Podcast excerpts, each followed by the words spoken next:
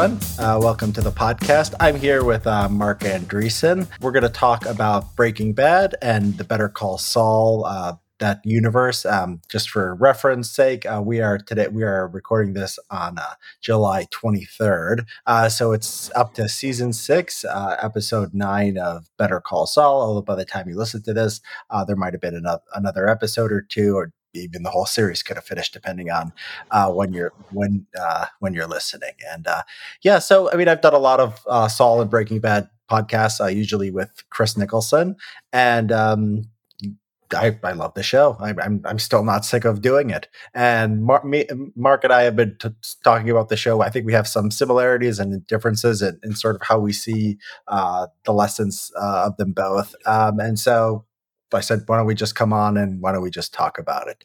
Uh, so, so Marc, um, what is what is the what is the lesson of the Breaking Bad universe? What does it tell us about human nature, life, society? What, what, what's what's the, what's the theme here?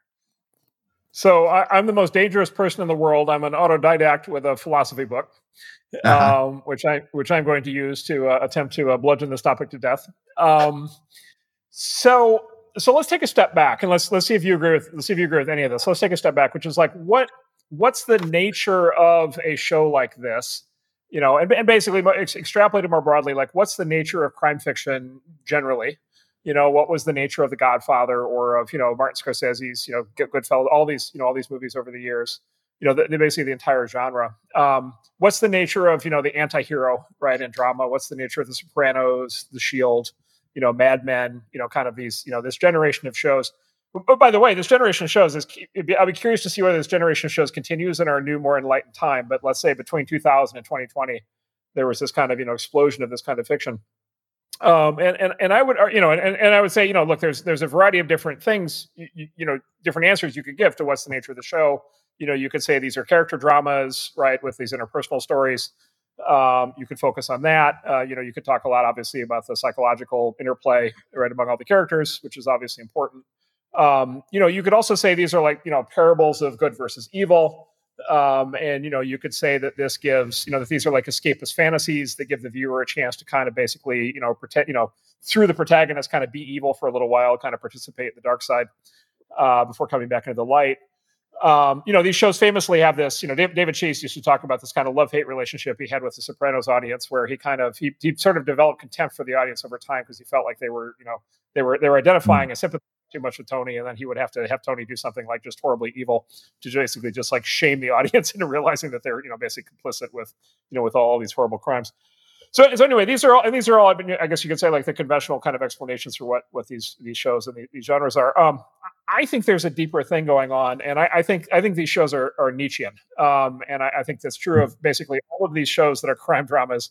I think it's true of basically all of these shows that have anti-heroes, um, and then I think it's just you know more generally true of crime fiction, you know, kind of generally. Um, and, and, basically, they're you know they're, they're Nietzschean, by which I say that the, the saga is basically of you know almost always a man um, who is basically pursuing his will to power in the Nietzschean sense. Um, and he's attempting to become the Superman.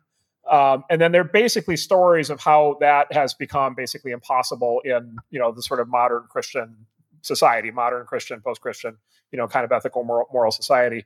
Um, and they sort of show this battle, right? Which is, you know, the, the, these characters are trying to build something. They're trying to build, you know, Tony Soprano's trying to build a crime, crime family. Walter White's trying to build a meth empire you know, uh, you know, uh, Mad Men, um, you know, Don is trying to build, you know, an advertising agency and all of these other kinds of things in his life. And so they're, you know, they're trying to build. Now they're trying to build, like in some sense, bad things, but they're trying to build, right? Mm-hmm. And then society basically comes in and basically hammers and hammers and hammers and hammers until you know finally they're, you know, they're brought down.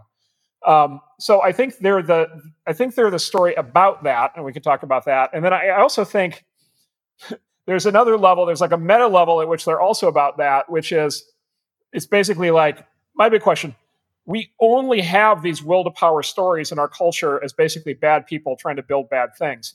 There's a completely missing genre, which is the will to power story of basically good people trying to build good things, and and, and, and right, sort of a, a, positive form of the Nietzsche Superman. And, and I would argue like that's the genre that like literally doesn't exist. Have like, you seen um, Silicon Valley on HBO? So I have to confess, I watched the first season. I loved it. Um, I, I, I, I, am too close to it. and so it was it was freaking me out too much, um, and yeah. so I, I, stopped after the first season. You, you could so, you could argue. I, I, don't know how it. You, you, can spoil it for me if you want. Um, did, did it end in glory? Uh, I I watched more than you. I haven't watched all of it, but I watched several seasons, maybe three or four of them. And uh, it's the you know the general lesson is these people are doing pretty cool things and they're doing it for the right reasons. And they're yeah they're they're uh, you know I think there was there's some critiques of people in the media who dislike Silicon Valley and want everything to be sort of a, a left wing fairy tale that they don't like the show. So I think it is I, I, think it is part of that genre, but it is unique. I, I, I struggle to think of uh, I struggle to think of anything recent that's like this. I think I think you're right, but it is a sort of partial exception. Well, there's there there's okay. So there, there's a there's a there's a very interesting set of things that kind of straddle the line. So um, uh, so since you mentioned Silicon Valley, so um, the Social Network movie, um, uh and then also Wall Street um, in the 80s um, are, are, two vivid examples. And then actually also um, we could talk about the Watchmen comic. Actually, had the same the, the, the property I'm about to describe, which is um, the characters, you know, what's his name? Um, Sorkin, uh, Aaron Sorkin for uh, the soul who wrote the Social Network, and then um, uh, what's his name for uh, uh, Oliver Stone, who did Wall Street. Like, you know, they're both lefty. You know, they're both kind of far lefties, um, right? They're both kind of boomer lefties. Um, if you read kind of their interviews right over the years, they talk about how they, you know, they were clearly trying to basically you know, create a biting indictment of this kind of bad version of the Nietzsche Superman that ultimately brought low you know, and Bud Fox is humiliated and Gordon Gekko goes down in flames and, you know, Mark Zuckerberg, you know, Facebook succeeds in the social network, but they had to create this entire basically fake plot around Mark's social life and girls and the whole thing to try to make him look, you know, kind of sad and pathetic, which was you know, basically completely fictional as it turns out. But, you know, they wanted mm-hmm. it to kind of look like a, a, a tragic figure. Um, I, I, bring those up because there, to your point, there are a generation of founders in Silicon Valley who interpreted the social network as the positive form of the Superman. They, they actually, they, uh, we meet entrepreneurs all the time now who are like, "Wow, that movie is why I became a tech entrepreneur. I want to be just like Mark Zuckerberg in that movie." And in the same way, I've met a lot of Wall Street people over the years who have said they went into Wall Street because of the movie Wall Street, um, and they saw the Gordon Gekko character, and they're like, "Yeah, that's what I want to be." And so maybe the best of this kind of Superman, Nietzschean Superman drama is the one that can be interpreted in both directions.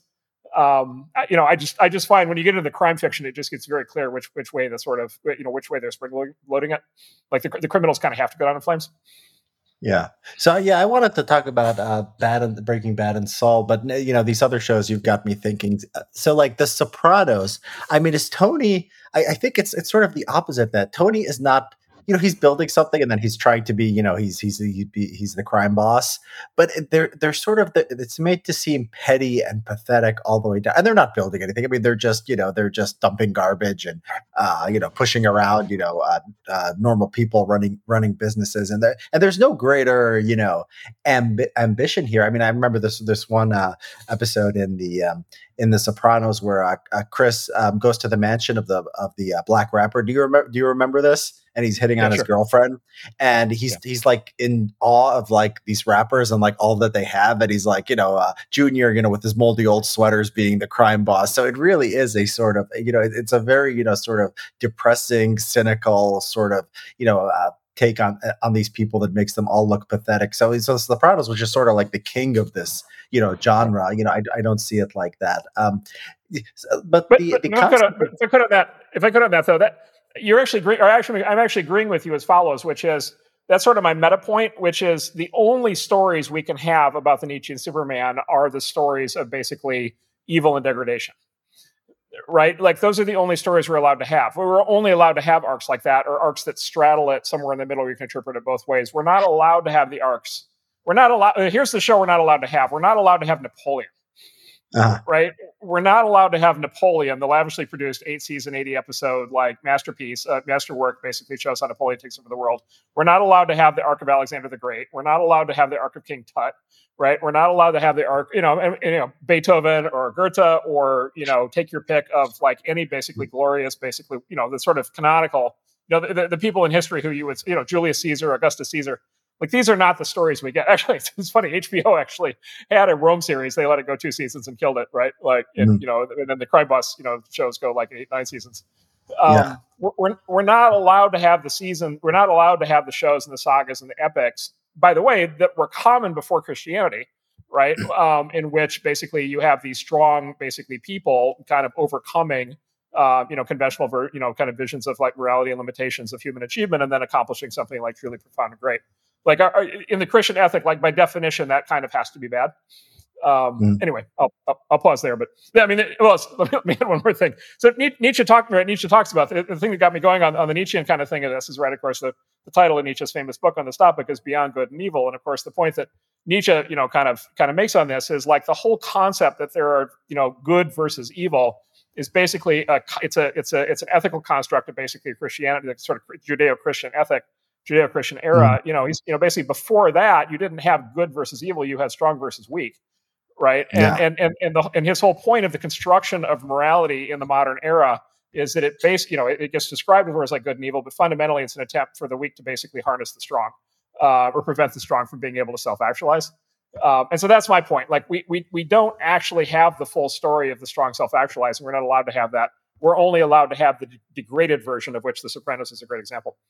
Mm-hmm. So is the so is the the the Nietzschean sort of lesson? So if you you had the idea uh, sort of the idealized uh, Nietzschean production, it would be the idea that there's a man and he wants to do something great. It could be evil or it could be it could be good. Um, the point is he wants to do something that nobody else can do, and he wants to build something. And you know, if he's if he has an antagonist, it's other men, but it's also sort of society and its rules and it's sort of egalitarian uh, uh, norms and conventions and laws. This is this is to you the essence of of Nietzsche, uh, like yeah, a Nietzschean right. Somebody who would succeed in his grand ambition despite the efforts of the weak men around him and the weakness of society around him right? And the morality of society that according to nietzsche existed for the weak to be able to judge the strong. Despite all that he would succeed. Mm-hmm. right? And so and, and again like, just it's just simply like it just simply doesn't exist. Yeah. And for and, and for to something be something to be a nietzschean story you know the, the good evil has to be has to be at least downplayed. The the the, the sort of the the uh, variable that we care about is is strong or weak. And and so you you you see breaking bad as as as nietzschean or is it nietzschean? It's nietzschean in the sense that it's um it's it's a nietzsche it's a the nietzschean story we are allowed to have uh, because w- why is it? Why is it? It just okay. So here's a, here, but here's like a, a, an argument that it, it, just is. It just is Nietzschean in the sense that he's Walt is sort of degraded morally, but you know we we talked about this. In the end, he wins. He he uh, he what he's what does he care about? He cares about revenge and he and he cares about beating other people. And he ends up, you know, killing each one of his enemies, right? Um, he kills Gus, uh, he kills the Nazis. Uh, he ends up taking care of his family. Um, they get the uh, uh they get at least some of his money. Uh, he doesn't he doesn't go to jail or he doesn't never like answers for his uh, for his crimes. He ends up um, he ends up uh, you know, save, saving Jesse. Uh, so why isn't that? Why isn't that a Nietzsche, Nietzschean triumph? I mean, you're, you're saying, well, he became. You probably might say he bad made bad moral decisions, but that, that that's that's what a Christian would say, right? A Nietzschean would say, just you know, Walt won, and then that's all there is to it. Well, a, a, Nietzschean would say whatever decisions Walt makes are the correct decisions, right? Because like because because weak people are not in a position to judge him one way or the other. Right. So, but let me get let me get specifically to your to your comment. So, so you look at it, you know, as as sort of Walt has this victory for the reasons that you described, and I and look, I think like if you just basically put like let's say a psychological lens on the show, you know, kind of you, you, you everything that you said makes total total sense. Um, if you put a Nietzschean lens on the show, like he gets almost completely almost completely destroyed, right? His, his meth empire completely collapses. Um, you know, it, it, it, I mean, first it gets taken over by these brutish Nazis, right? So it doesn't even survive. You know, kind of the it doesn't you know his method you know you remember the, the, the, point in the show where he peaks right? Where he's like you know where he says i won right? Um, you know there's the moment after he kills gus where like okay now he is actually the meth kingpin. Yeah, he yeah. actually built the meth empire. And then almost immediately these like brutish thuggish stupid nazis like just like rip it away from him right? Um, and so like he loses the meth empire like almost immediately. And then of course you know again through the nietzschean lens um, you know he loses his wife who you know ends up hating him uh, he loses his son, who ends up hating him. He, you know, to your point, he does take care of them financially, but like they do end up hating him. He loses his infant daughter, right? Um, uh, you know, in a true Nietzschean move, you know, at one point he tries to, you know, he tries to take her, um, and then you know, and, and then his sort of, you know, his Christian morality kicks in, and he's like, well, I can't do that. Um, and so, you know, look, and then and then yeah, and then he dies, and he and he dies. You know, look, he dies. There are no monuments. It, it's is you know, you know, there's no pyramid. You know, there's no Walter White pyramid right? There's no but statue, he, he right? He he's not in it for the love of meth. Like meth to him is just like he makes the cool, the best meth because he's brilliant. He's Walter White, and he gets away with it. He doesn't care about meth as like you know for the love of meth. Like when he's dead, he doesn't want the meth empire to survive. He doesn't care. So maybe maybe I don't know if that's Nietzschean or not, but but that's that's not his goal. Like he he doesn't care about that. Yeah, I think I disagree. Maybe, maybe we disagree here actually because you made the same kind of comment on Tony and the crime family. Like, I, and maybe look, maybe it's just because I do what I do for a living, but like, you know, look, I, I, look at what Tony's trying to do building his New Jersey crime family and what Walter's doing trying to build the meth empire as they are actually trying to build empires. Like they they they are, you know, the, these it's it's the personality type that in a previous era would have been raising an army, right? That would have been mounting raids on the neighboring village, that would have been trying to start a religion right? That would have been, you know, they would have been built, they would have been building, a, you know, some a human organization at scale that would have been able to accomplish great things that other men would look at and say, "Oh my God, like that's like, you know, you know, you know, you know." Again, that's why I go through, you know, Alexander the Great, like Napoleon, Genghis Khan, like you know, these are like the fully realized like examples of this, you know, in, in military history, and then in, in art, you've got, you know, your your Beethoven and your Picasso, and so you know, you, there are lots of you know sort of successful supermen over the over over the over the over the the millennia and, and I just look at it as these guys were actually trying to build something like that. And again, a dark, degraded, dirty, negative form of it, because that's the version of the story we're allowed to have. But nevertheless, they were trying to build something. And then basically, in each case, it just gets. It basically, they, they, they crumple under the weight of society. They crumple under the weight of conventional morality. They crumple under the weight of all the basically the you know the sort of the, the sort of forces of weak man allied against them. You know, in, say inferior people. You know, I mean, look, you know, this is why I say he the fact his empire gets ripped away by the Nazis. Like his empire doesn't get ripped away by somebody who's even smarter than he is. Mm. Right, like you know, because because the, the, contest with Gus, like, is like they're both super geniuses, right? And they're going at it, and they're like, you know, relatively equally matched. And then it turns out Walt is slightly smarter and wins. You know, it's not like there's some superior Superman who's like another 20 IQ points that comes along and rips it away. It's these idiot Nazis, right? And so he can't even maintain the integrity of what he's built against these thugs right? And, and so he just let, and yeah, and then and then yeah, look, he died. You know, he dies with his family destroyed, and that's it, and it's over, and it's you know like whatever. It, it, there's nothing left. It's just it's, yeah. it's all just ashes, right? So, I mean, there's, I mean, there's an alternative, you know, a, a sort of uh, understanding of these, and I think it's my understanding of, of these shows is maybe, I mean, maybe it's, it's something like the opposite of yours. I see it as more you know, Ann Coulter says it's a, a Christian morality tale. I, I, wouldn't go that far. She goes, oh, you know, uh, you know, we'll, we'll, post a link to the article. She's like, Jesse goes to the, um, you know, the rehab and it's Buddhist, so it's not Christian, so he still hates himself. And if he had Jesus, I'm like, no, you're reading that, you're reading into that, uh, Ann. But but there, but I think there is a, you know, it is there is sort of good and evil in this universe and there are people who are shades of gray and we're the people that we care about most are the shades of gray you know it's, it's walter I, I, don't know chris chris nicholson actually made the case to me that walter is just bad there's there's no shades of gray but you know we at least see him as like a, a, a, uh, uh, productive citizen right um, but there, but you know, there there are just there are just like good people, and I would argue each of these shows, Breaking Bad and Saul, has so has has like an as as a um, I don't know ha- anti-hero or hero, but he you know he's not the guy he's not the guy you sympathize with, but he's the guy who ends up being right. And so in Breaking Bad, this is uh this is Hank, and in uh, Saul, this is both Ch- this is both Chuck uh, in the early seasons, and then it becomes Howard. Um, and these and, and and in the and you know if you're you're you are watching the show and you are rooting, you know, in, in many cases for Walter or uh, Jimmy, um, but these, you know, it becomes clear over time that these guys are, you know, maybe they're shades of gray, but they're generally not good guys. They're not completely evil. They're not like the Salamancas. The Salamancas are just scum of the earth, and everyone tells off the Salamancas, you know, before they before they uh, die. So Nacho tells off the uh, the Salamancas, and you know, Gus just you know hates them and wants wants to uh, um, you know just wants to wipe them out just because you know they morally sort of outrage him. Um, but you know i think i think the the i think you could say that the lesson here is that if you try if you it, it's easy to buy into the temptation of this uh, this nietzschean stuff I'm going to break the rules. You know, I'm to I'm to do what I want because I'm going to build something great. Uh, but in the end, you end up being a bad person because you end up uh, end up harming other people.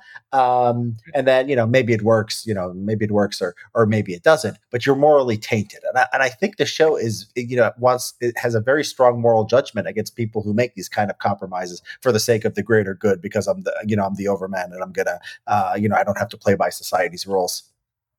Yeah, yeah. So number one, I totally agree with. The, I think what you said of what uh, Coulter said, and I think what you're saying, which is yes, I, I do think these shows are Christian morality tales. Um, I, I, do think very much. Like I said, it is very important that they end with the protagonist in flames, like dead or in jail. Like all these shows have to end with you know it's, it's just with some variation of protagonist dead or in jail. Like they, they can't be allowed to just win.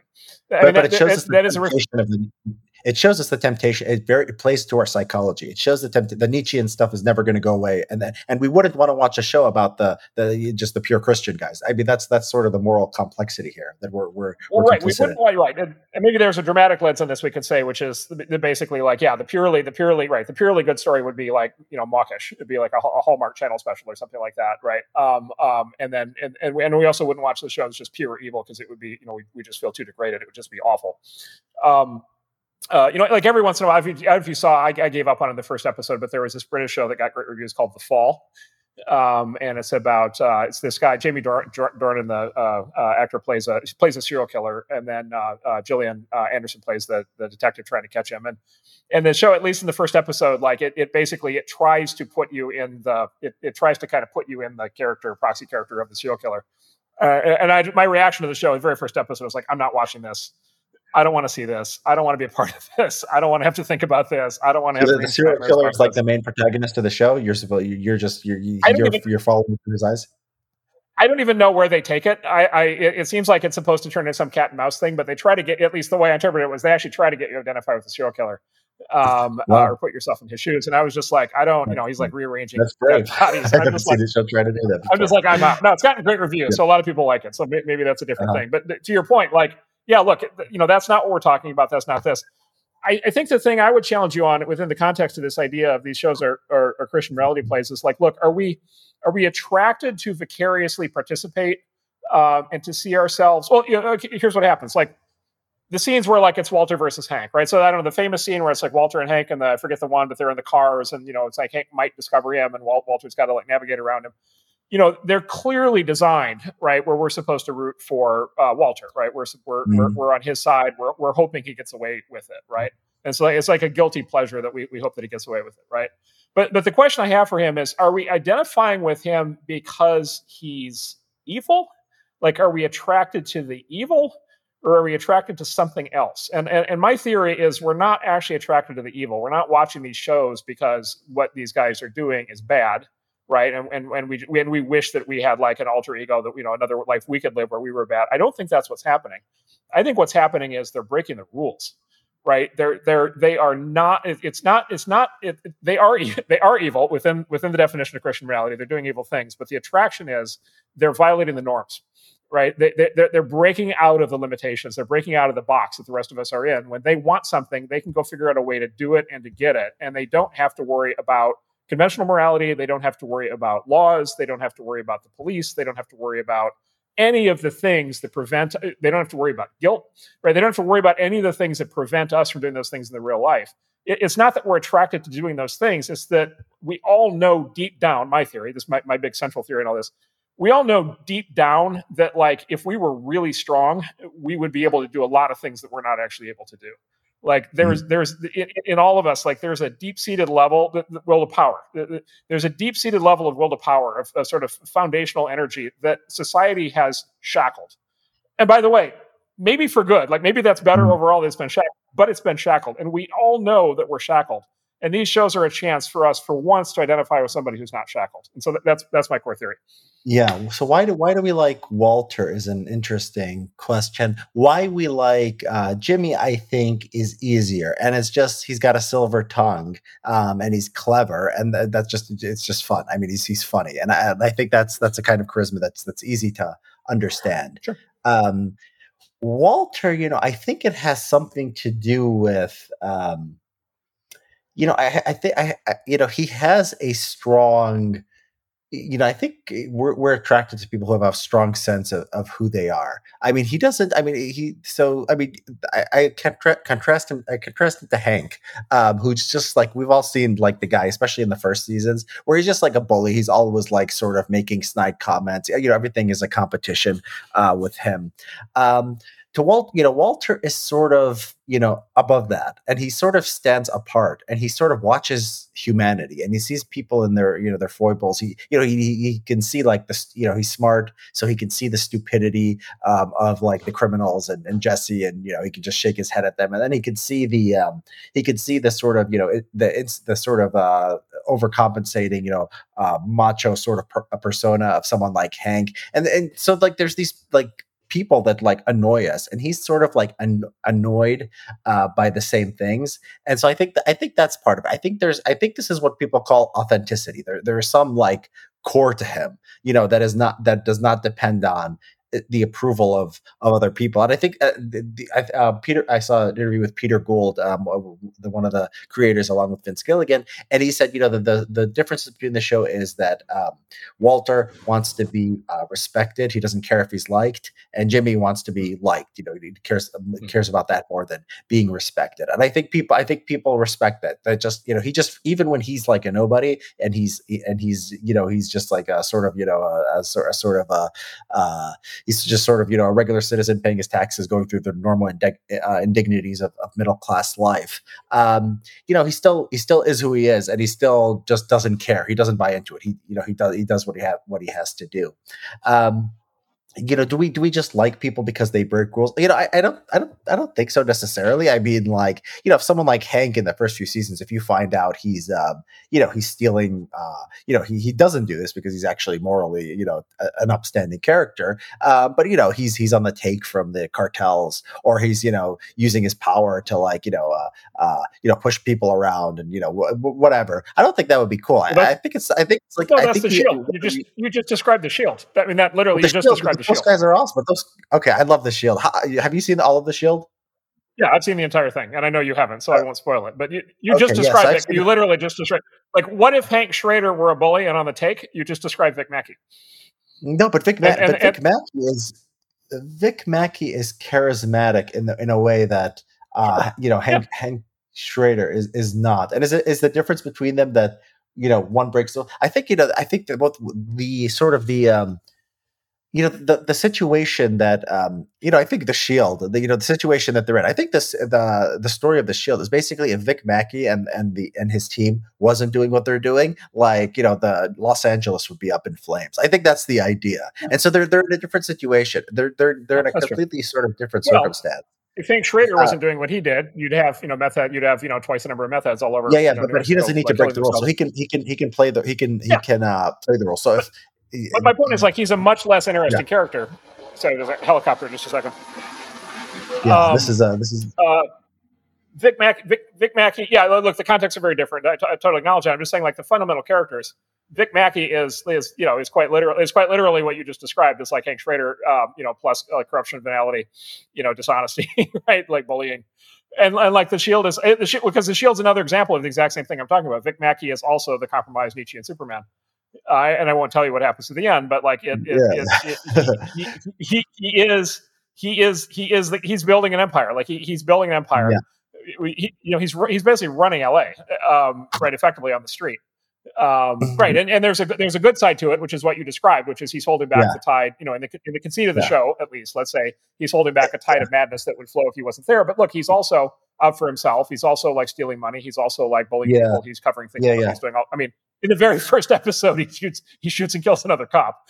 Right, yeah. like they do that like right out of the gate to establish the fact that you're not dealing with like you know traditionally like you know you're not dealing with like traditional you know Christian morality here. Yeah, um, and, they, and, they, make it they make him enticing nevertheless. Right, like that, that was what was for me was so impressive about the Shield is they make him into an equally enticing character as, as Tony or as uh, Walt, even though right out of the gate he's clearly just like an absolute shit as a person. Mm-hmm. Um, yeah, but, and, but, you know, but with, it can't, no it can't be just, just, it can't be just breaking the rules. Okay, I think it has to be. I think you need some combination in, of things. In yeah. pursuit of a higher ideal, right? In pursuit of a higher yeah, goal. If he's just stealing office supplies, yeah, that, that's not that's yeah. not cool. Right? These guys, these guys all have big ambitions. Let me let me come at your your Saul comment though for another angle, which is what would Saul be as a show if uh, Jimmy was not a highly skilled con man, um, and if Saul were an ethical lawyer? And, and and the answer is like you could still have a show, but it wouldn't be this show right? It would be a very different kind of show with a very different kind of story and a very different mm. kind of mm. sense of uh, your, your sense of it as a as a uh, as, an, as as the audience, don't you think? Uh, well, I mean, asking what if you know what if uh, Jimmy was an ethical lawyer and not a can man? It's like asking what would Breaking Bad be if, if it didn't have meth. I mean, it's, it's sort of hard to imagine. I mean, that's that's sort of the whole that's sort of the well, whole uh, show, right?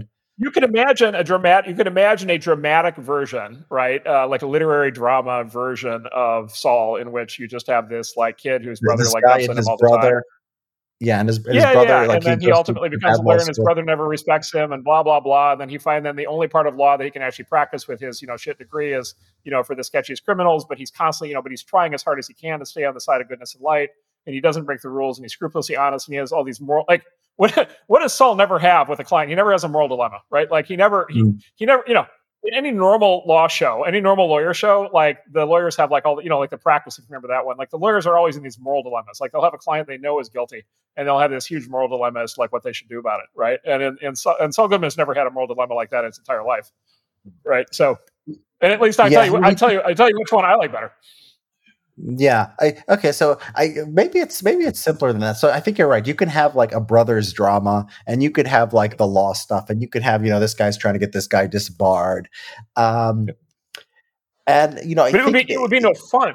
It would be no would, fun, be, right? Well, the, the, the, difference maybe is just violence. It's just the fact that some people can get killed. No, imagine Saul or Breaking Bad where nobody gets killed or nobody has right, ever right. has the threat threat of getting killed. That's why sort of it has to be crime. Like oh, there's there's drama in legal cases. I mean, there there's drama in politics. Um, you know, sometimes we like that stuff, sometimes we not. But nobody dies. You know, so, something is missing. Maybe maybe it's just it's just that simple. Maybe that's why it has to sort of center around crime or people doing bad things because otherwise, you know, everyone lives. You know, what, was at stake? What was at stake? That it's just, it's just, it's just, it's a sort of a, it's sort of a, a, cheat code, right? It's like, it's like you could just show people go through life, but you have to sort of insert life and death uh, at some point, or you know, it doesn't, or it, it doesn't, it does. You're going to be a disadvantage compared to the shows that do have that stuff. Well, how's this? How about if you paired? How about if you thought about it in terms of pairs? And so, what if you said pair Better Call Saul with The Practice? Uh, did you see the practice when it was on? No, I haven't sense? seen the practice. Okay, it's a it's a or LA Law or any of these like legal any of these straight legal shows. No. Uh, the practice was very popular at the time, and it was like a it was it was sort of what you're describing. Um, and so you you could pair you could pair Saul in the practice. Um, uh, you could pair um, the West Wing and House of Cards. Um, you could pair uh, let's call it um, you know um, what's it called Law and Order and the Shield. Uh-huh. Um, I, I, would argue I, you can actually do this exact compare and contrast. Um, and, and, by the way, the, the, other those other shows in each case, The Practice and um, and The West Wing and um, and Law and Order are all fantastically su- successful shows. Yeah, I guess you're right. But they're not. But there's no Nietzsche. What they're, I would argue, what they're lacking is the Nietzschean Superman. But uh, and therefore, what they're lacking is all the rule breaking. Therefore, they're lacking the escapist aspect to it. Therefore, they're not nearly as much fun. They don't have that same level of primal appeal. They don't bring out the same level of glee. Like nobody's having a gleeful podcast about like you know Law and Order or The West Wing. Like it's just not yeah. happening. Uh, yeah. Whereas like these shows like bring out people's glee because it's just it's so much fun to be in the shoes of somebody who's not held down by all of these uh like weak people and all their stupid rules. Anyway. Yeah. Uh, so um, yeah, I, I, let's uh, yeah ch- change course a little bit because uh, there's something sure. we just uh, talked about recently is the um, the wine scene in the um, uh, in the last episode of Better Call Saul. This is uh, season six, episode nine, Fun and Games. Um, what did you What did you make of that? And what do you make of the Gus character more generally? Um, because he's he's sort of he's not you know he's not the Salamancas. He's not the most evil man in the world. I think the Salamancas are sort of held up as sort of just like you know pure irredeemable, just just trash. Um, he's not this you know sort of anti-hero like Walter or uh, Jimmy. Um, he's not you know like obviously not a not like a not a Boy Scout or anything. Um, so what do you what do you make of the sort of the Gus Fring character, and what do you make of that scene last week? So I think what we're let's, to start with, if there's one show I would love to see, it's the Gus Fring origin story. Um, I would love to see that too. Yeah, I would love to see it. Um, I that guy with a German name from uh, from uh, from Chile, right? I mean, Chile, the, I, yeah, like why he's black and has a version a German name. I mean, that's that's never even come close to being explained. Well, you know, some Germans made their way over to. I, have heard, I've heard tales that some Germans made their way over to South America after World War okay.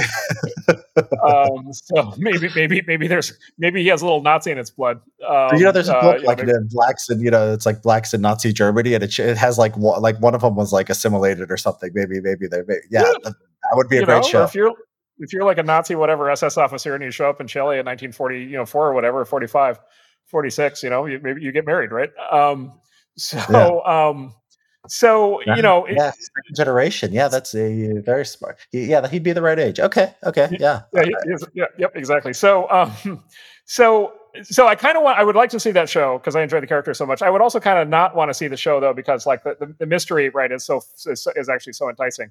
Uh, of exactly where he comes from. But you know, at least in, in, terms of like what we're supposed to know about him, right? What we're supposed to know about him, if I remember correctly, is basically you know he's from from Chile. He's he was he, he was a person he was either a person or from a family um, that was important in Chile, and we know that because Eladio specifically tells him, "I'm not killing you because I know who you are."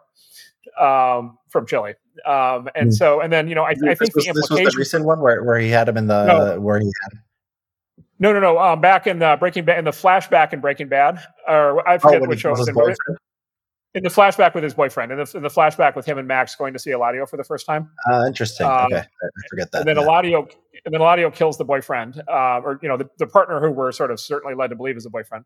Sure. Um, you know, right, Max, who, who, and then you know later on, Gus, uh, remember uh, Mike Ehrmantraut finds the fountain in the village that um, yeah. Gus built, right, in honor of the of the guy, which is sort of reinforcing the idea that they, you know, that they were very close. Um, so, so anyway, in that scene, Eladio specifically kills Max. He does not kill Gus um, and he specifically, you know, he has Gus on the on the floor by the pool, you know, staring in the you know dead eyes of his of his you know presumably lover. Um, and uh, he says, "I'm not killing you because basically I know who you are. You know, I basically I know who you are in Chile." And so the implicate the uh, the implicate so the implication, and of course, and this is with like you know whatever the Pinochet, like all that, the, the all the the, the the whatever happened, you know, kind of you know with uh, with all those guys, with all that stuff. Um, and so the, the, implication, I think, is that he's either like a military or intelligence officer who like fled Cuba or fled Chile, um, or he's like the son of a prominent family in Chile who was like part of the government, like part of the Pinochet government or something like that. Um, mm. Or maybe maybe both. Like maybe he was like a colonel in the intelligence service who happened to be the son of a high-ranking official or something like that right when he was young. And and you know, and the re- the reason I'm, I'm going there is because Eladio knows who he is. Eladio cares who he is. And so that implies he either is like a real, per, you know, an important person himself or from an important family. And then he has all these skills, right? He's like this like incredible intelligence, counterintelligence, paramilitary, you know, operator with this like mm-hmm. incredible level of like discipline, right? Mm-hmm. He's got like, yeah. you know, he's like a he's like a James Bondian kind of competent character right up up until right. the end. Um, and so he got those skills somewhere. Um, and so presumably in either the you know military or intelligence circles. And so huh. he's this like very like capable, competent, um, you know, kind of dark side James Bond kind of character.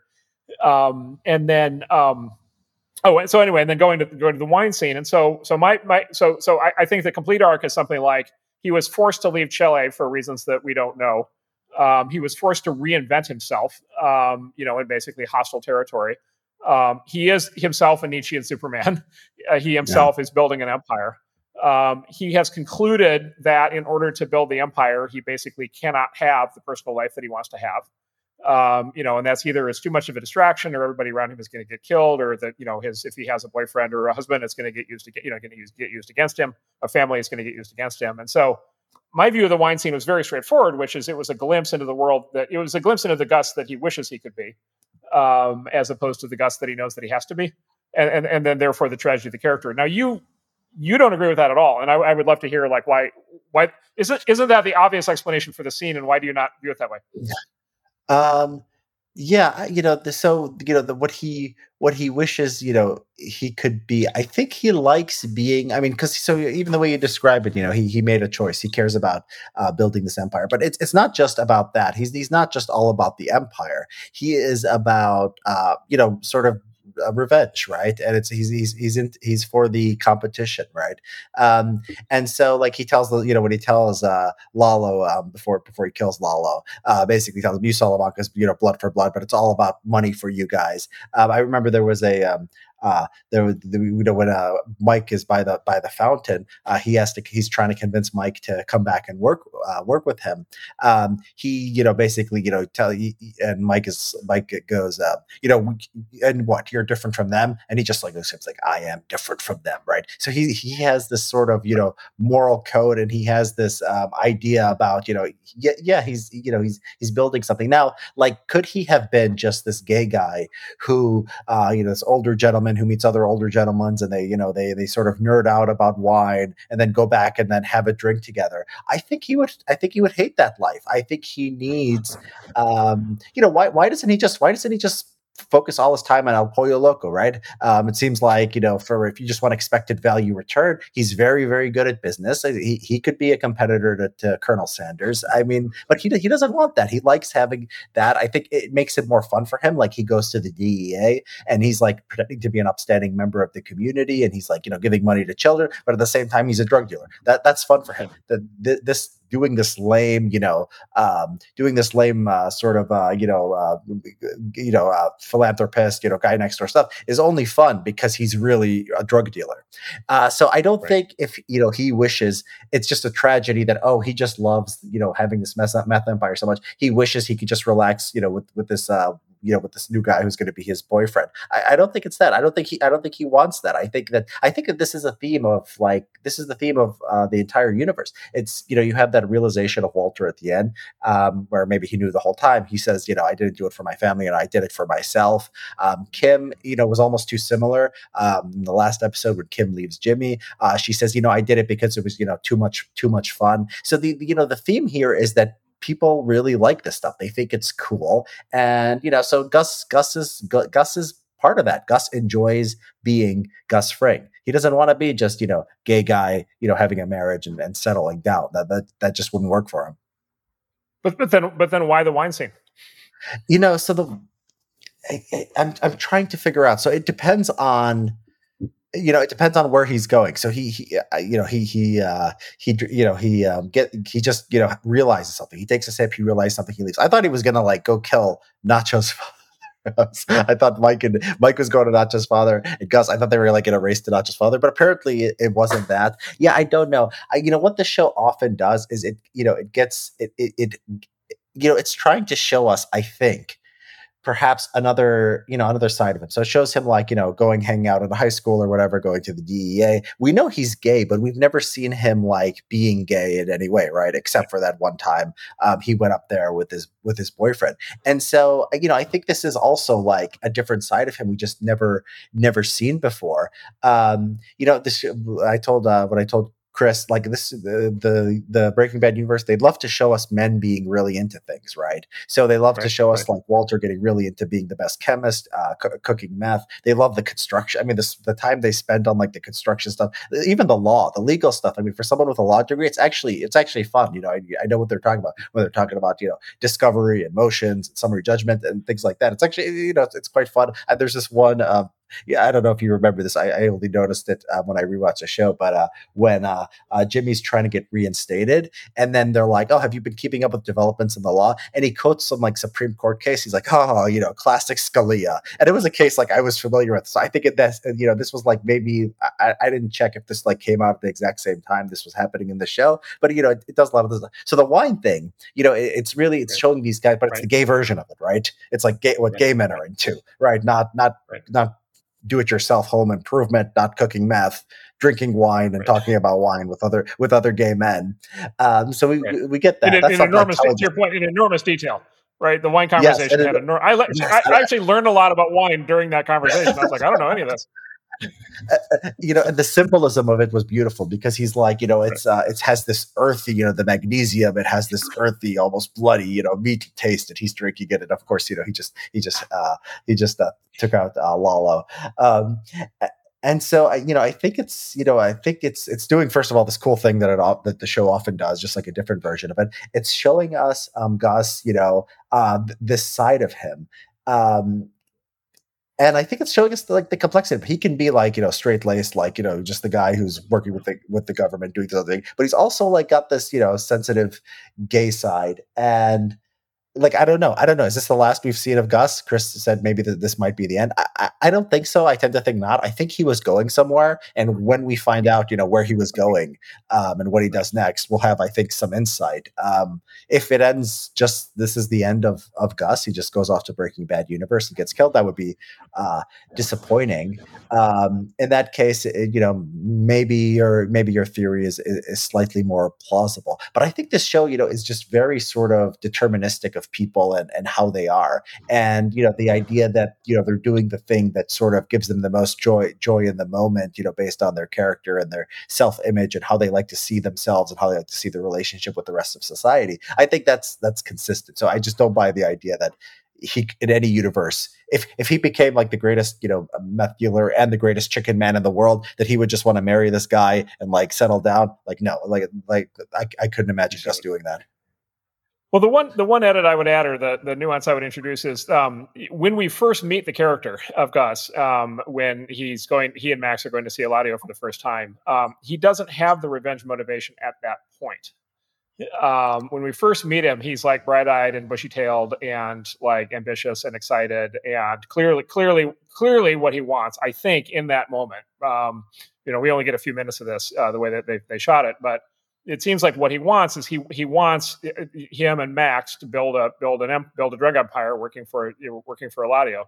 Um, and and it'll be, it'll be the best of both worlds for him because he gets to build the drug empire and he gets to do it with his partner slash boyfriend slash right? Um, and and basically the future is you know if they can just get Eladio to sign up the future is wine and roses so to speak like all, all, all the way forward. And then Eladio basically creates the revenge motive by killing Max right? Which kickstarts the, mm. the you know kind of that cycle. And so we so it's like there are two Gusses, and we only really see the second Gus.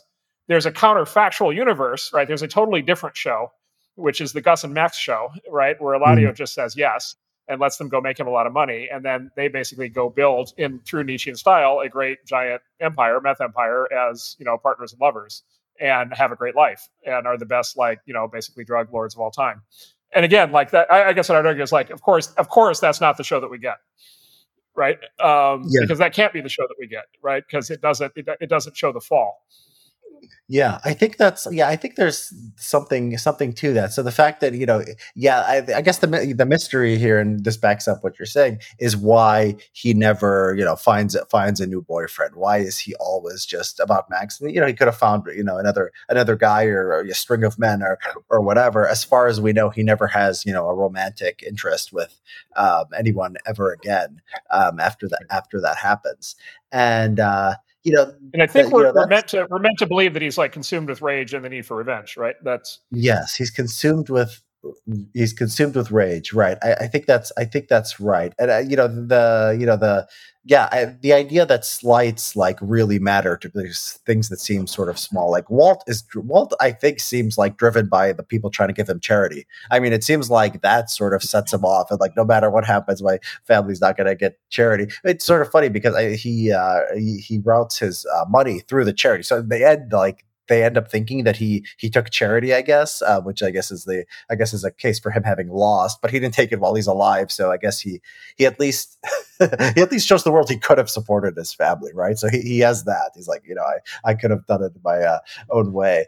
Um, yeah, the yeah the the Gus character, yeah, is is you know is different. Are we supposed to? I mean, are we supposed to see him as he's he's evil, right? I mean, we're not supposed to see him as as a good person um, I think that I think the Nacho storyline really makes that clear, right? That there's no there's no there's no um uh you know there, there there's no way to to excuse this is that right? Or maybe maybe he was overlearning. Maybe he just hated the Sal- salamanca so much. He did not see nacho's inherent goodness. And you know he just he was right about every salamanca except him. And if he you know could have gave him a chance opened his mind maybe things would have been different but there's a but, but again, this is tricky. This is where the the trickiness comes in and trying to figure out like the again this kind of the Nietzschean overlay on the Christian morality, which is like Nacho wasn't a good person.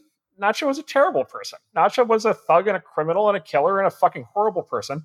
There again, let me the counterfactual. There's another counterfactual show in which Nacho's the bad guy, and it shows the wreckage that he creates in the lives of everybody who's affected by all of his horrible. Is Nacho, acts, right? Nacho a bad guy? Okay, that's yes, interesting. He's a criminal. He's a he's a criminal. Like if we're going to live in the world of Christian morality, like he's a he's a criminal, he's a bad guy. Like clearly, he's he's a career criminal. Like he's definitionally a bad guy. Yeah. But, so again, okay, so I mean, here, for me, it goes back to the same question, which is why do we let Nacho off the hook at all? And you know, maybe you could say that's because on a relative basis, right, he's not as bad. Maybe you could say mm-hmm. that he's a you know combination of good and evil, or maybe you could, or or maybe you could just say he's like a JV Nietzschean Superman. Uh, I think maybe he actually buys into morality a little bit too much. Yeah, I think about yeah, the thing about Nachos. You know, he starts out as a criminal. Obviously, obviously, he he makes that choice, right? And so he's relatively good, but he chose to he chose for this to be the comparison group that that he was in. Uh, but at the same time, he wants to get out at some point. He, re- I mean, it, like, and he wants to get out for a long a long time. Um, yeah, but the, the criminal who wants to get out and never can is that's a standard right? That's the standard arc of that's the standard tragic arc of a criminal protagonist in crime mm fiction, right? Yeah, but, but that's but that's one more, that's a sympathetic one, one, one, more job, right? The cliche is like one more job and I'm out, right? Or Michael Corleone. No, but for, I'm for him, it was. Yeah, yeah, but but these guys like they're being pulled back in because usually they have you know they're greedy or they just you know they justify it to themselves. He's in there because they're going to kill his his father. He really wants yeah. out, and he just wants to do what he can to protect his his uh, dad. So they've basically got a gun to his head for like two or three seasons. Um, you know, sure, for sure. most uh, half or more more of the time we know Nacho, um, he's doesn't he doesn't like crime, and he just wants to he just wants to. And you know, there's all these cases where he could rob somebody or could do something, but but he doesn't. I think um, you know, like the the fact fact that you know that guy with the rims that that, that you know he's he's he, he has this sort of um, you know he uh, he let me ask you this. What do you think about mike? Is mike supposed to be uh, a good person or he's just he's just like nacho? He's also a criminal and everything else from christian the christian morality perspective and everything else well, again, again from of, a, you know, right. From a pure Christian, I mean, look, the, from a pure Christian morality standpoint, again, I'll go to the counterfactual. The counterfactual would be a show in which like a cop goes bad, right? And it's it's horrible right? And again, it's like you know what would the what would the drama be? The drama would be all of the horrible consequences for all the people around him. And, and they, they actually do some of that, right? They do some of that with uh, the the, the daughter-in-law and the, the grandkid and like you know so forth. Like um, you know they kind of allude to that, and you know they show other consequences of his various crimes. But like yeah, no, mm-hmm. like he he goes bad and he's a criminal and he's a murderer and you know he kills the you know the German and yeah. you know he's like he's laying waste to the lives of people around him and he's you know propping up a meth empire that's laying waste to the people in his community like he's a hor- he's like, like from from pure Christian standpoint, he's a horrible person. We shouldn't sympathize with him at all, right? Why do we sympathize with him? Well, you know, and again, maybe the explanation could be the you know the psychological ones or whatever, the comparison ones, or you could just say like you know again he's another he's another member of the JV Superman, right? Like he's like this like super competent you know basically guy who's able yeah. because of his le- because of his law enforcement training is able to like basically flout laws at will. He can always outsmart yeah. the cops, um, and you know he has this putative he has this yeah. theoretically good purpose of providing for his granddaughter, but uh-huh. like to your point, so like how, how much of it, how much is it? Because he actually just like really enjoys it. You know, he's he's self actual. Put it this way, he's self actualizing, right? He's he's self actualizing as like uh, this uh, this other kind of James Bondian kind of super competent kind of character who can break all the rules. So again, we're kind of back to the same question of like, why is that so enticing? Yeah, but but uh, who's who's not and who's not um, sympathetic? Uh, are the the Salamancas, you know, are not are not supposed the Nazis we're not supposed to sympathize with. So these the Nazis these people, are definitely not sympathetic, right? Right. right. That would be very Todd that would be very not, problematic. Todd yes. was not sympathetic. Yeah. And, Todd was yeah, not sympathetic, right? right? Right. So, so, so they they break rules, right? So it's, it's not just a, they build stuff. I mean, you know, they've done well for themselves for how stupid they apparently are. Um, same with Salamancas. I mean, they built something. They had they built something bigger than than what Gus had for most of the time. Um, but we don't simply because we need we need some kind of plausible deniability, right? We need them. We need this. You know, we need some like we could tell ourselves a story where everything Mike does or everything Jimmy does or everything uh, Nacho or uh, Walt does it sort of makes sense in the moment. But you know, the Salamancas, I, I guess you can't you can't be you can't be like you can't just be sadistic. You can't have you know gratuitous sadism. Is, is that is that is that sort of the difference? Like did, well, Walt like just ever kill someone just just for the joy of killing them? Right. He always has. Well, what, what about of, what How do we who? feel about Lalo? What about Lalo? How do we feel about Lalo? I think we I think we don't like him as much as the so we admire his sort of uh you know his sort of you know Rambo style being able to you know sneak into this and kill kill that. But you know like when he's talking about um taking is like Gus like you know when he's with Hector you know I remember this this scene when, when he's like when Hector um, is in like the the nursing home and you know he can't uh, get up anymore he's like oh man remember when we tortured that guy? We had some fun. Remember when we heard the screams of his wife? And then like you know when the other one he's when he's got Gus under his control he's like oh we could have skinned him alive, man. That would have been fun. I don't think you're supposed to. I don't. I, I don't. I, don't think who you are. You could like breaking rules. I don't think anyone. You know. I don't think anyone normal uh, sort of uh, likes a guy like that. Also, the Lalo scene where he's in the um, the court. You know, the the courtroom with the family of the guy he killed at the Western Union, and Lalo just couldn't care. He's like, "Who's that?" Like, "Oh, the guy who died." Like, you know, you know, like I, Jimmy, that you wouldn't get that from Jimmy, you wouldn't get that from Mike. You would have at least got a few seconds of, you know, uh, self reflection. So yeah, so Lalo, I think it's a, it's a good it's a good uh, question because you know you have all that cool stuff, but then you have none of the redeeming stuff, and we we don't like him at the same level as we do these other guys. I don't think. Well, when, when the hit squad, so when when when Nacho lets the hit squad into the compound in Mexico, and the hit squad comes in to kill Lalo, are we rooting for the hit squad or are we rooting for Lalo? Uh, I think that if you are, I think at that point, you know, I think at that point you're you care about Nacho, and you, I think you're eh, maybe you just. no, just Nacho's always gone. No, Nacho's left. No, Nacho's yeah, left. Yeah, He's but, gone. But, but, but if Lalo comes, but if Lalo if Lalo survives, Nacho's going to be Yeah. you know, going to be screwed. I think is Well, I think we, because what you see Lalo in- in that- notices. Okay, but in, in that moment where like where where Lalo's doing his thing and he figures out how to kill all the all the uh, special forces guys, in that moment, weren't you rooting for Lalo? Mm, yeah, I think I think I was. Yeah, I mean, and I, maybe like you know, you always root for the guy you know over someone. You, it's hard to root for someone. Uh, I don't know. Yeah. Well, well, look when, when the you know look, uh, I Scarface. I, never, I would root, I I would never for Hector. Hector, I hate. Um, Okay. I hate Kim, by the way. I, I think she's awful, and she has this, you know, fake, fake goodness too on top of it. So, I, uh, Hector and Kim, I think, are my two least favorite people. I never root for those stupid, you know, those, those dumb twin, those dumb twins that go around just killing everyone. Um, but no, Lalo is, yeah, he's charismatic, he's handsome. Um, he's pure evil, like the Solomon. It's just there's just a gene, and you know, this is I think this is sort of a genetic determinist show. There's just a gene that the Salamancas have that that make them evil. Not one of them, you know, has any kind of redeeming uh, feature. Um, I think you're right. I think I think it's you know, I, if we're going to try to have you know the sort of the algorithm of why we like people, like okay, uh, break rules, you know, plus being strong, plus okay, s- sadism minus you know willing able to do things that get plausible you know deniability okay like you know killing children or you know or, or women or innocent third parties okay that's that's also bad right? They have this distinction in the game versus out of the game right? So they're always like you know there he was in the game he was out of the game. This matters. There has to be some kind of you know uh, there has to be some kind of code. Um, I think you're right. I think I think we're we're sort of converging on the same place, but I do th- you know I do think that I do think morality has a role to like you don't think that like you know you don't think that like you could be as evil as you want but will like you if you're if you're likable enough like you you don't think that Lalo is supposed to be as lo- beloved as some of these other uh we're rooting for him as much as we are some of these other guys do you Well, so did you see the movie Scarface with Al Pacino? Uh, a long time ago yeah when I was a kid Okay, you should watch. Okay, you should watch Scarface. It's always a good. Any any excuse, any reason to watch Scarface is a good reason. Um, Scarface, out of this entire genre um, of crime and you know drug lords and the whole thing, Scarface is the movie that pushes you the hardest. I think um, of this question of exactly how far will you go uh, as an audience member, actually viewing the person as a protagonist that you identify with, as opposed to just like clearly pure evil.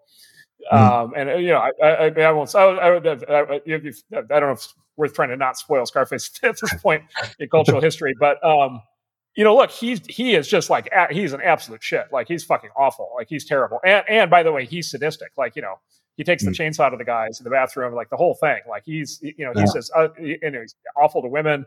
And he's, you know, just like he's just like an incredibly horrible, horrible person. And yet, you go on this ride with him, you know, and you know, of course, he he died. You know, it's a famous, you know, goes out in a blaze of shame or whatever in the end. But you know, which which which you have so the to do. people he takes the chainsaw to are they are they all are they also drug dealers does he do it to any Yeah, yeah, yeah. No, he's not. Yeah, no, he's not. Yeah, I don't think so. But but again, you could also go to the, there's an implicit morality here, right? Which is you know it depends what what you view of the impact of drugs on society. But like you know, I, I do think ge- generally most of us would probably agree that whether or not a drug like cocaine or meth should be legal, it probably has no like, but, but, but no we're- not evolved to think about effect on society i mean that's a different that's a different question you're not watching you know a house of cards and saying our democratic policy is good for you know compared to republican policies you're you're not thinking that although it's it- okay, it's. I'm altruist.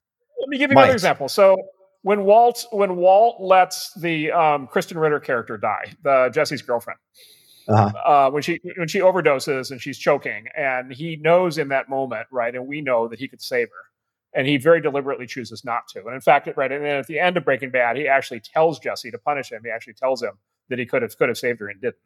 Mm. Um, you know, he does that what midway through the series, right? He very deliberately lets a young woman die when he could have saved her, which is no, but you, you know what that you know what that young woman, you know that young woman. I mean, she was she wasn't so innocent. I mean, she was trying. She was basically going to get Jesse on drugs. She was going to get him killed, and I, if I recall correctly, like he she was going to seriously expose them. Uh, you know, she was she was going to expose them. I, he could have justified it was her her Jesse. I mean, he thought he was saving Jesse okay. at that moment. Okay. I don't think it was. Uh, so she. I don't think that so was. She, your your argument is she had it coming. I mean, a little bit. I mean, not not not you know, not not totally. He should have saved her, but still, I mean, you could. It's one of those. Th- it's one of those gray areas where you could justify. Now, the really bad thing, you know, I think Walter uh, did, which I think you can't, you know, uh, you can't really get around. I mean, there's a lot of them, but I think one sticks out for me is the um, the the janitor guy, right? The the the, the big janitor guy who um who when he's when Walt's puking um, early in the series, he's puking in the bathroom. He's like, oh, you know, Mister White, here's a stick of gum, and then the guy ends up going to jail because they think he stole the equipment from the school. So he goes to jail. They found some pot on him, and he goes to jail. And Walt is, you know, Walt doesn't do anything. He's just like, oh, I feel bad for a moment, and then he goes back to to being Walter White. I think that was, you know, that was a complete, you know, a guy who was nice to Walter and had, you know, no, uh, you know, no reason you could say it's uh he has it coming. You know, I like this show. The show, it's funny because it's um you know, it's it's a very it's a very male world. I mean, I, I, was thinking of any other sort of show made in the current year, they would have made some of the cops, you know, women. Um, they would have made some of the drug kingpins women. you know, you would have had at least like a few sprinkled uh, sprinkled in, in, there, but you but you really don't. I mean, every every wife in Breaking Bad is you know uh, stay you know like a stay at home mom. I mean, the, you have uh, HHM. It's just it's just all men. The sort of the the cartel world is of course uh, all men, and so it's a um, you know it's it's it, I think it's uh, it's you know I think it's more compelling that way because I think a lot of the times when they do do this identity politics stuff, it, it's sort of it's sort of forced, and the, you know the character doesn't make sense. If you like a female Gus, I think would it would it make a lot of sense, right? I think these things are uh, sort of naturally uh, gendered. Um, let's uh yeah let me uh let me ask you so what do you think you know we have i think four episodes left right um where do you, where do you see the show going? I mean, it, it seems like most things have been sort of wrapped up. I mean, Lalo's not around anymore. Howard's not around anymore. The the you know it doesn't look like the cops are after them. Well, we have four episodes though. That's the, a lot can happen there. You know, so what what are you looking for? So what would make you happy, and like what do you think they're going to actually do with the show? It seems like it has to. I mean, the obvious answer I think has to be that it has to go to that final timeline where Gene, you know, right. kind of comes back right? And we find out what happened to Kim, and they either get back together or they don't. But that resolves somehow.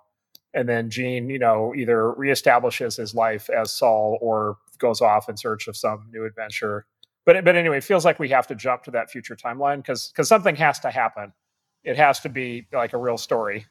Um, and um, and then yeah, and, and, and look, it, it feels it feels like the other stories are over.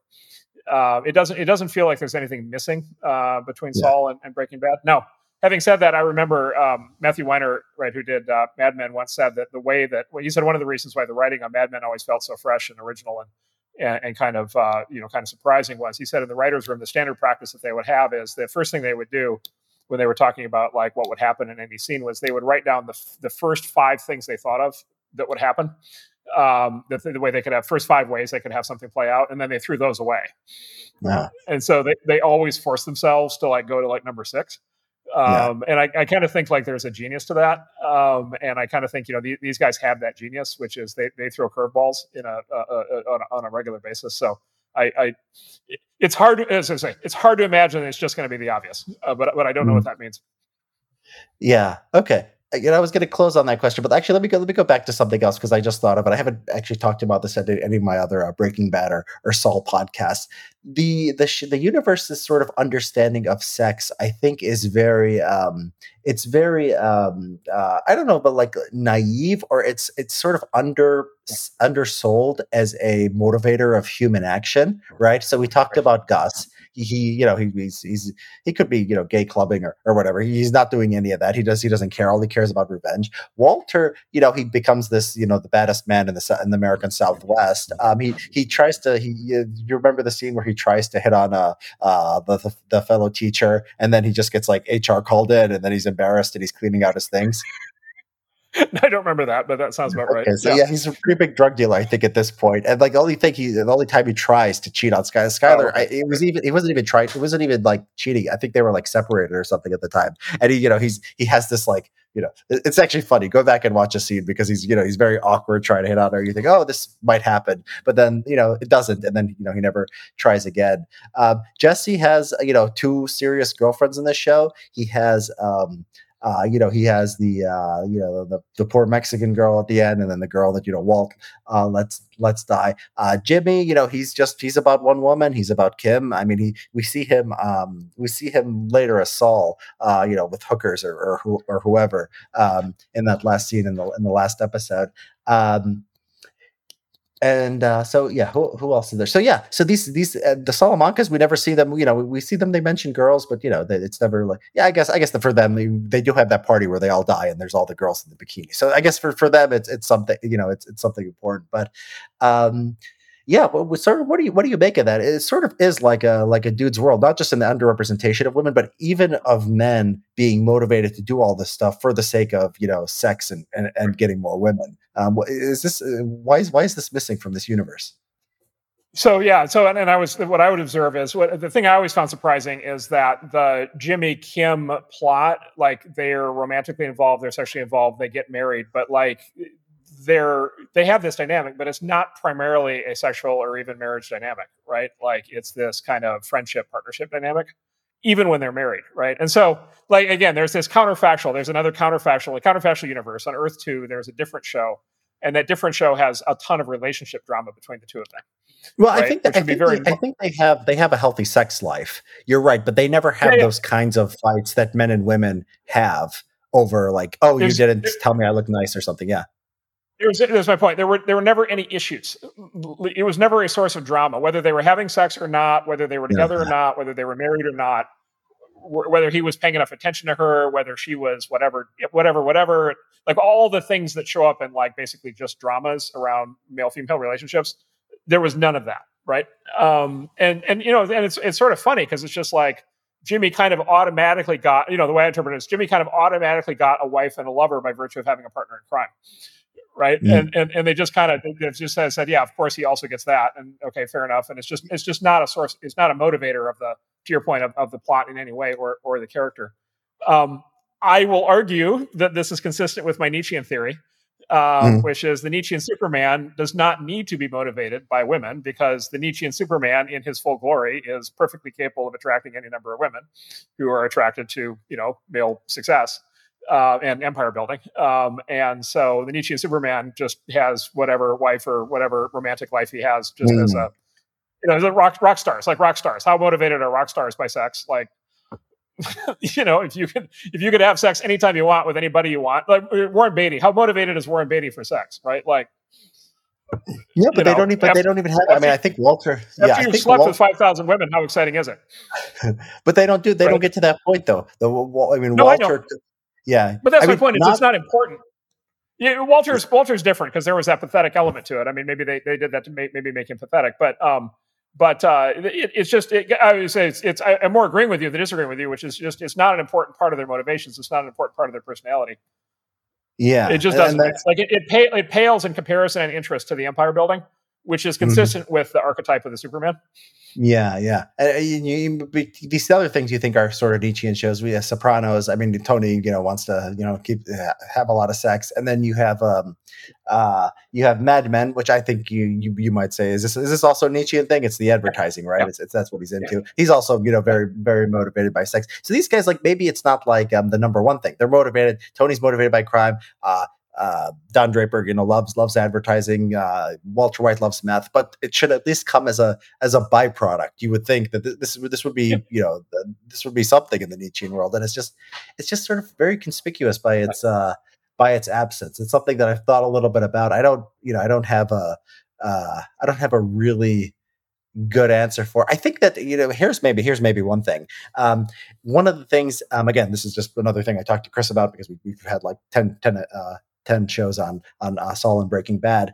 Um, it's it has a very sort of conservative outlook. So like it's rep- it's how it uh, how the show represents lawyers and cops, for example. Um, they're generally good people who want to do the right thing. They have ethics. You know, they're they're uh, the DEA. You know, is um, is not a, is not a, is you, not on the take. Is not working with the cartels. Uh, the you know the the lawyers, you know, they're trying to sort of you know they're doing the best for their clients. You know, Kim, you know, she's horrified the first few times.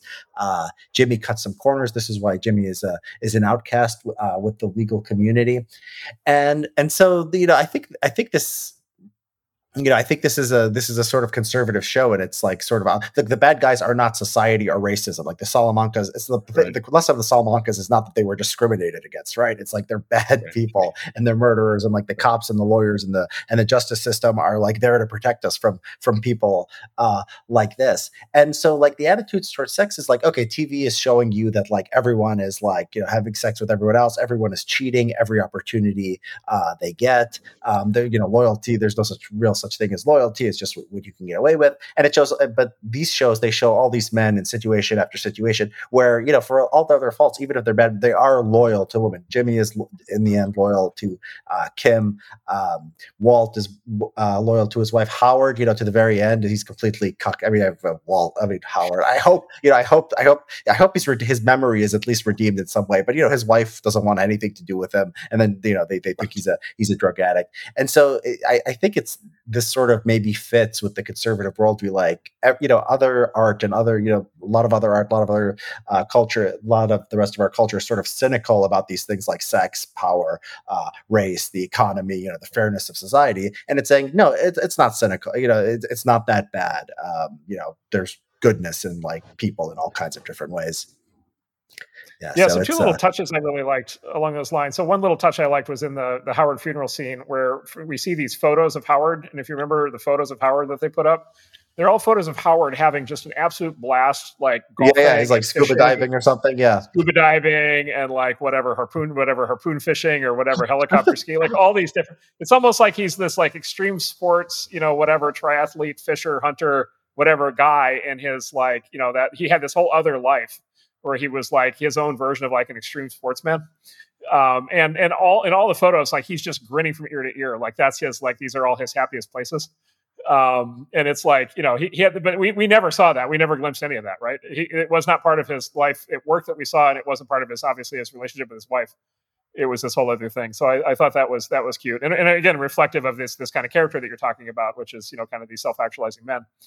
Um, and then the other the other thing that just tickled me to no end, um, which I just giggled every time I saw it, was um, you know there's this there's always this cliche right in like American fiction. There's lots of movies and shows, serious and and uh, and, and comedic both, in which like Americans go to Mexico and like horrible things happen in Mexico, and then you know, sort of the Americans can kind of retreat back to America, right? And it's kind mm-hmm. of like whatever happens in Mexico, like whatever happens in Tijuana didn't really happen. And yeah, we killed a whatever prostitute, whatever, whatever. But like we're Americans, we have an American passport, you know, we're going to be fine. Um, and, and so, you know, Mexico is kind of this exotic land in which basically you can break rules and to some extent get away with it. Lalo treats America that way. Uh-huh. Yeah, right? good point. So yeah. it's so it's reversed, right? So the thing that tickled me so much about Lalo is Lalo. You, you made this point, like when he was in the courtroom with the victims or whatever.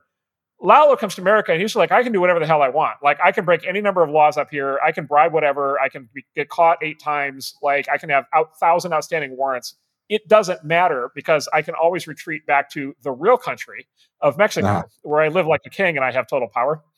Yeah. Um, and so I just I greatly enjoyed the inversion and how he's able to treat America as like this lawless frontier where he can just get away with whatever he wants because his power yeah. base is in Mexico.